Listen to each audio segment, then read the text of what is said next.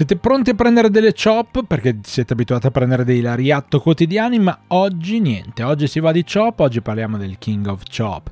Benvenuti a tutti a un nuovo appuntamento con un lariatto al giorno, io sono Stefano, una delle voci di questo progetto e sono pronto a raccontarvi la storia dei primissimi anni di carriera di Eita, lottatore che oggi è in Dragon Gate ma che vediamo anche in Pro Wrestling Noah e che sostanzialmente nei primi anni appunto della sua eh, carriera in Dragon Gate ha, pre- ha perso parecchi match ma è comunque riuscito a farsi un nome grazie alla sua abilità nell'eseguire le chop.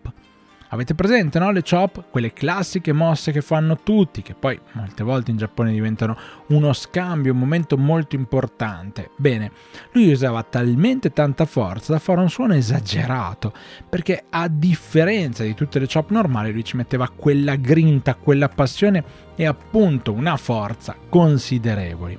Il suo stile nel fare questo tipo di mossa ha portato la Dragon Gate a creare quindi il King of Chop.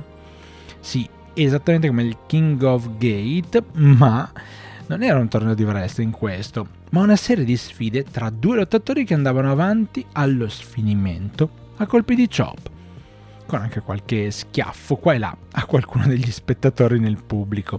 Durante questo torneo Eita ha battuto Cyber Kong, Don Fuji e Tomahawk TT per venire incoronato, incoronato appunto King of Chop e dopo aver vinto questo torneo pensate che Eita è stato proprio inserito nel King of Gate, quello originale, quello vero, dove viene eliminato, bensì al secondo turno, da Masaki Mochizuki. Quindi comunque gli ha portato molto bene, insomma un bel riconoscimento.